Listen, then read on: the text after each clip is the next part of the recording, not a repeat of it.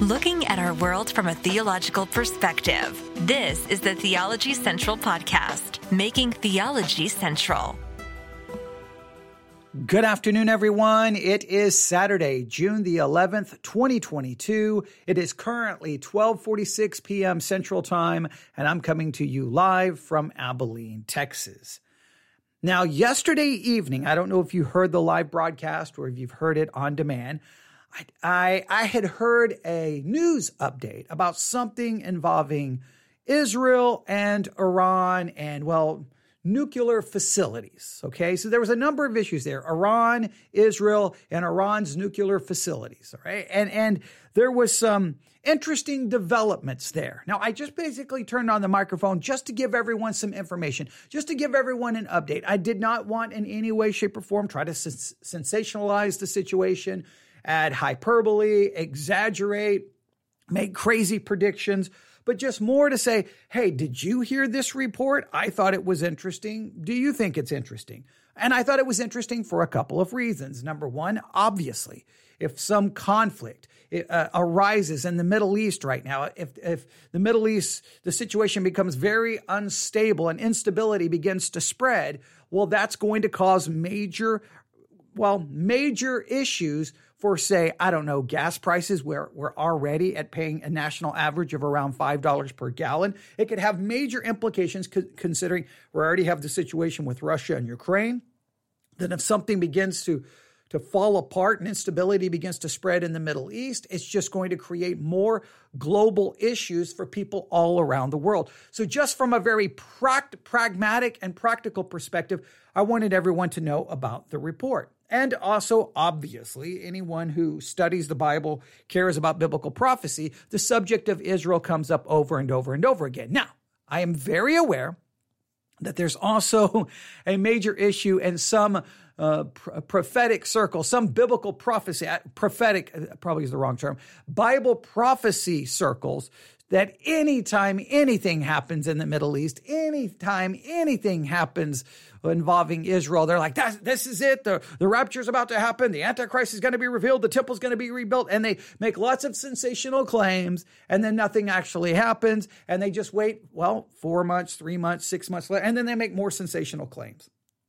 And I don't want to be a part of that in any way, shape, or form. I want to distance myself from that. But just because you distance yourself from that sensationalism, it doesn't mean then you just simply ignore what's happening in Israel and what's going on because I do believe I, I do believe that God is obvious. I think there's promises been made to Israel that have not been fulfilled. And I don't think that the church simply replaces Israel and those promises go there. So I think it is important to at least pay attention to what's going on in that part of the world. You just have to do it in a a more balanced way, if that makes any sense. I hope that makes sense.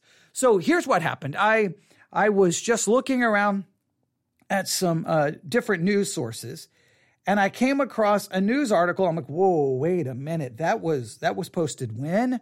That was posted yesterday at 12 p.m. I did not see this till this morning, and I'm like, well, this very much relates to what we talked about yesterday evening. So here's what we're going to do. I, again, this is just for your information. I'm not trying to sensationalize anything. I'm not trying to exaggerate anything. And I'm not making any predictions. And I'm not saying, see, this fulfills some Bible prophecy. I'm not doing that. I just want you to be aware of what's happening again because of the possible practical, pragmatic ramifications that could arise if something is getting ready to happen in the Middle East that could have major impact and just because, once again, Israel would be involved. And yes, we're constantly looking to see how that could fit into biblical prophecy, but hopefully doing so in a thoughtful, biblical way, not in a way of sensationalism. And it's hard to find that balance. All right. So this is more for your information. Okay. For your information. First, let's go back to the news update that dropped in my podcast app around 5 or 6 p.m yesterday evening from American Family Network or American Family Radio. It's the AFN newscast. It's hard to find the podcast on many podcast apps. Sometimes you have to look around and try to find the RSS feed, and it's manually you, uh, loaded into your podcast app of choice. It really depends on which podcast app you use. But on some of them, it's easy to find. I think Apple and Google, it's easy to find, but many of the others, it's very difficult to find. But I, I listen to it. They do a, a morning, afternoon, kind of a mid afternoon, and an evening news update. About I think about four times a day, and they do things from somewhat of supposedly from a Christian perspective. Sometimes I think it's more political than it is from a Christian or theological perspective, but at least keeps me informed about what people are talking about and looking at. And I try to listen to things from all kinds of different perspectives. So this is what dropped in my podcast app again yesterday, late afternoon, early evening, and it has something to do with Israel and Iran and nuclear facilities. Listen carefully. Now they're going to make some very, they're going to bring someone on to make a very, though they make a prediction. Now, I'm not saying we should agree with the prediction, but we should at least hear it. And then what I'm going to do is after we listen to this again, I'm going to show you, I'm going to not show you, I'm going to read to you some of the information that was dropped by um, which news agency? Which news ag- agency? Let me see if I have this. Uh, which news agency? There's a lot of information here. Um, it's, it's, a part of Yahoo News, but they took it from a different uh, news agency. So I don't know where this originally can be uh, traced back to, but they they dropped a news article once again dealing with Israel, not, and, no, not Israel, with Iran and their nuclear tactics. But it's very much related to this first report. So we're going to put this all together Again, for information purposes. No predictions, no sensationalism, no exaggeration. Just going to say, here's what's going on. And then you, just so that you are aware of some possible things that are starting to develop. Right? That's all I'm trying to do here. So here we go. This is a report that again dropped yesterday, late afternoon, early evening, in one of my podcast apps from AFN News or AFN Newscast is what the podcast is called from American Family Radio. Here we go. News that Israel has dramatically upgraded the range of its stealth fighters means a potential attack on Iran nuclear sites is now a distinct possibility. FN's Groening has more. The Jerusalem Post reports that the Israeli Air Force can now fly its F 35 stealth fighters from Israel to the Islamic Republic without requiring mid air fueling. This boost to IAF capabilities comes as the Israeli military has upped its preparations for a future strike against Iran's nuclear program. In addition, the IAF has recently integrated a new one ton bomb into the arsenal of weapons used by the F 35s that can be carried inside the jet without jeopardizing its stealth radar signature. Jan Markell is founder and director of Olive Tree Ministries and host of Understanding the Times on American Family Radio. During an appearance on AFR, she predicted that the Israeli attack on Iran could be very soon. I believe even this summer, we're going to wake up to a headline that says Israel has struck Iranian nuclear sites. Which ones, we don't know. There are some that are further along than others. Some are underground where there's really not much you can do. Markell says there is a clock that is ticking down. I am very concerned because here's what's going to happen. If they strike these nuclear sites, Obviously, there's going to be loss of life, and the whole world will scream bloody murder, and Israel needs to be punished when she, in fact, just did the world a favor by knocking out some of these nuclear sites. The IAF has held four large scale drills stimulating attacks against Iran over the last month. The first drill included confronting Iranian radar and detection systems like those which protect its nuclear installations. I'm Chad Groening. Now, that was the initial report, okay? Israel now has stealth capability, and their planes can make it all the way to Iran's nuclear facilities, or I should say, Israel has stealth capability with their planes that they can now make it all the way to Iran's nuclear facilities without having to refuel in midair. They have a bomb that they can place in the jet that would not in any way hurt their stealth capabilities. So they are discussing that possibly Israel could strike one of Iran's nuclear facilities soon. And they go on so far to have someone say possibly as early as this summer. Now, that just seemed to me at the time okay, there's a little bit of speculation there, maybe a little bit of sensationalism. I don't know. I try to be skeptical, but okay, I, I at least took note of it. Then I wake up today and I see this headline Iran's nuclear tactics leaves Biden with tough choices. I'm like, okay, so what is Iran? If Iran is doing some things that leaves Biden with some tough choices, well, then that may leave, leave Israel with only one choice to use their new capability to launch strikes against Iran's nuclear facilities. And if that occurs, boom, instability spreads in the mid- Middle East. Boom, gas prices go even further, and then all of the unintended consequences begin to unfold. Now, this these kinds of situations build up, they go away, they build up, they go away, they build up. Every time they build up, everyone goes crazy thinking the end is near. So we always have to be balanced, but we should at least pay attention. Here is some of this report.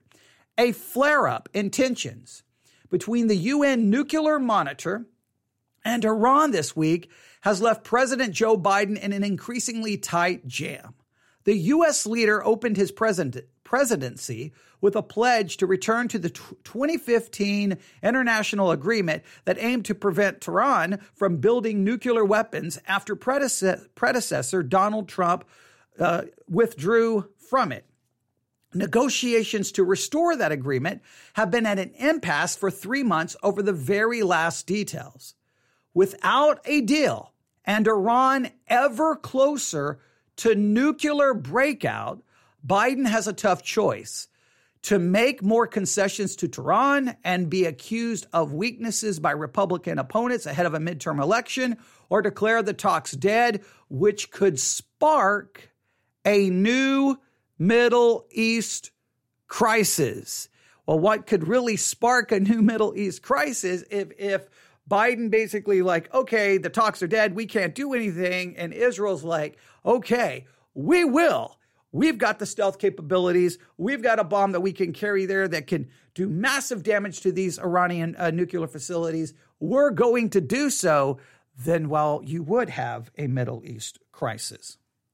Rafael uh, Grossi, head of the International Atomic Energy Agency, said Thursday that Tehran's removal this week of 27 cameras monitoring its nuclear sites could deal a fatal blow to negotiations. So if they've they're removing cameras now so that we can't you can't see what's going on.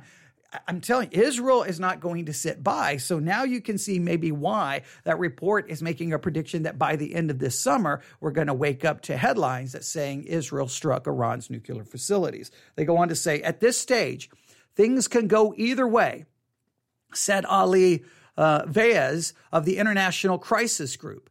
The tensions of the past few days could potentially stir leadership in Tehran and Washington to take the deal that is on the table. Or, he said, it's the first step in another cycle of escalation.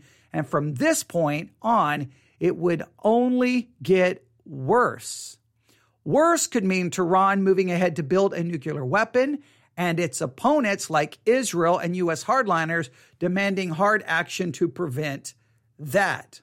The talks in Vienna between Iran and the major powers resumed last year at Biden's impetus, with the U.S. willing to rescind sanctions in exchange for Tehran returning to full uh, impl- implementation of the 2015 Joint Comprehensive Plan of Action. But at the edge of a deal, three months ago, the talks stalled due to, according to U.S. officials, to final demands by Iran unrelated to nuclear issues. Meanwhile, officials say Iran has pushed ahead with uranium enrichment operations that take it close to weapons capability. Please note, taking it close to weapons capability. Everyone has always said Israel will not allow that to happen. That if it, that if they get right there close to weapons capability, Israel is going to do something, and now they can do so well with stealth planes that can make it all the way there without having to refuel in midair and carry a bomb that cannot be detected by radar. This would this gives Israel a capability that it appears, according to the report yesterday, that they did not previously possess, making it even more likely that Israel will do something, especially if these talks completely break down. Um, meanwhile, officials say Iran has pushed ahead with uranium enrichment operations that take it close to weapons capability. The situation deteriorated this week when members of the IAEA censored Iran for not cooperating. A day later, Iran removed the 27 cameras.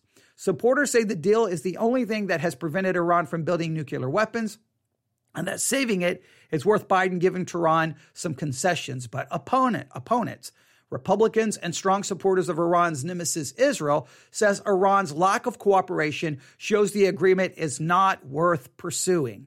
If Tehran's accelerated uranium enrichment operations are not sufficient to get the Biden administration to change course, what will? asked uh, the uh, someone of the Foundation of Defense Democracies think tank, which opposed the agreement. The time has come for a multilateral version of maximum pressure, he said, referring to Trump's approach. Even among Biden's Democratic Party, some voices are growing impatient. At what point will the administration acknowledge that Iran's nuclear advances make a return to the 2015 agreement? Again, and just the acronym for it is JCPOA, not is not in the United States strategic interest, said uh, uh, Senator Bob Menendez. Uh, Vaez said that Biden administration has settled into the situation of having neither an agreement nor a crisis over it. The development of the past 48 hours have basically demonstrated to both sides that the status quo in the past three months of no deal, no crisis is really not sustainable. Yet Washington hasn't set a deadline. On Thursday, Secretary of State Antony Blinken only warned that the removal of the monitoring cameras threatened the JCPOA restoration. The only outcome of such a path will be a deepening nuclear crisis and further economic and political isolation for Iran, Blinken said. Instead of a hard line, the top U.S. diplomat kept the door open Returning to the deal would still achieve our most important urgent uh, goals and would be strongly in our national security interest. A researcher at the Middle East Institute in Washington called the impasse a state of limbo. Well, everybody will assume that the Vienna talks have collapsed, but nobody will be willing to announce it. That is Biden's dilemma. If they declare the talks over and conclude that Iran has imminent nuclear weapons capability, Washington could be forced into taking direct action against Iran or support action by Israel. These are two clocks ticking, putting a lot of pressure on the Biden administration. One is the clock on Tehran's actual nuclear technology, and the other, there's a political clock of the congressional elections in November that could deeply erode Biden's political clout. So we have politics. We have Iran on the verge of nuclear a nuclear weapon. We have Israel with now capabilities that they can get stealth uh, using stealth technology, get their planes all the way to the nuclear facilities and not be detected, and not having to uh, refuel in midair, making it even more likely that they would strike. You have an impasse. You have a lot of things developing, and it's all been developing over probably the last week and and it's not getting a lot of attention because clearly there are a lot of other things going on in the world that are demanding a lot of attention. So uh, while a lot of people are looking at this issue and this issue and this issue, here's this issue that's building that most people are not paying attention to. That's why I wanted to bring it to everyone's attention. I'm not going to sit here and offer any in depth analysis. I'm not even going here and offer any prediction. I'm just placing it all on the table before you. All right. So let's make it clear. Iran is inching closer and closer and closer to basically having a nuclear weapon. Israel has constantly said they're not going to allow that. And Israel now has the ability to do something about it. And they don't need anybody's help. They can do something about it right now. It, it appears right now they have the capabilities. The Biden administration wanted this like, okay, no agreement, no crisis. We're just going to kind of, we're just going to try to keep everything in limbo and just make everyone happy. But that's not sustainable anymore. The clock is ticking. Either the agreement is not going to happen, the talks are dead, and uh, uh, Iran moves forward, or you're going to come up with some agreement that hopefully will appease Iran and stop them from moving forward to a nuclear weapon. In the meantime, Israel's sitting there w- watching to see what will happen. I don't know what's going to occur. American Family uh, and their and their report they they clearly predict that they think something will happen over well it's it's June the 11th be by the time August is over somewhere by the end of August they think Israel will strike and if if you're already paying five dollars a gallon 520 five, even if you're just paying 480 490 what can uh, can you imagine what happens if the Middle East just complete instability begins to spread and we end up in some kind of a, a military conflict building between Israel and Iran. You, I mean, what, is, what does that mean for the global economy? What does that mean for every, what does it mean for so many other issues as well? It is something to watch. I'm not going to go full blown news coverage here because I try to balance this out. We do do some news commentary, but we try to focus on, you know, theology, Bible studies, devotionals. We try to we try to focus more on that, try to keep it balanced, but we can't just ignore what's going on in the world, right? I mean, hey, look, if you if you have a microphone, um, I think it's important to talk about what's happening in the world, hopefully from a biblical and theological perspective. Now, just be careful whenever you know this is what's going to happen. If Israel launches a strike against Iran's nuclear facilities. It'll be five seconds after, everyone will be like, "This is it. This is the rapture's getting ready to happen. The uh, the Antichrist is about to be revealed." All those kinds of just uh, sensational Bible prophecy programs will go crazy with it. It will be, who knows? I mean, I saw this going all the way back to the first Gulf War. Uh, Christian bookstores, all kinds of books about this is it. Babylon's being rebuilt, and Saddam Hussein is going to basically, uh, you know, basically be the Antichrist, and all these crazy claims. Of course, nothing happened. Then after 9 11, more crazy claims. And just every time you turn around. And at some point, it you would think it would stop being effective, but it, it's it's never. It, look, they sell books, they sell DVDs, they sell all kinds of things uh, to, and it becomes a. It always becomes a way for ministries to make lots of money. So I just want you to be careful, not fall for all of that. Just by all means, take it seriously. By all means, look at it. By all means, pay attention. But just don't get caught up in the sensationalism. It, it, it's a balance there, right? You don't want to just like it doesn't matter, right? I mean, you. If, I guess if your theological perspective is Israel doesn't matter, they're finished, they've been replaced by the church. We don't care what. I mean, if you if you have that theological perspective, then I guess you don't matter.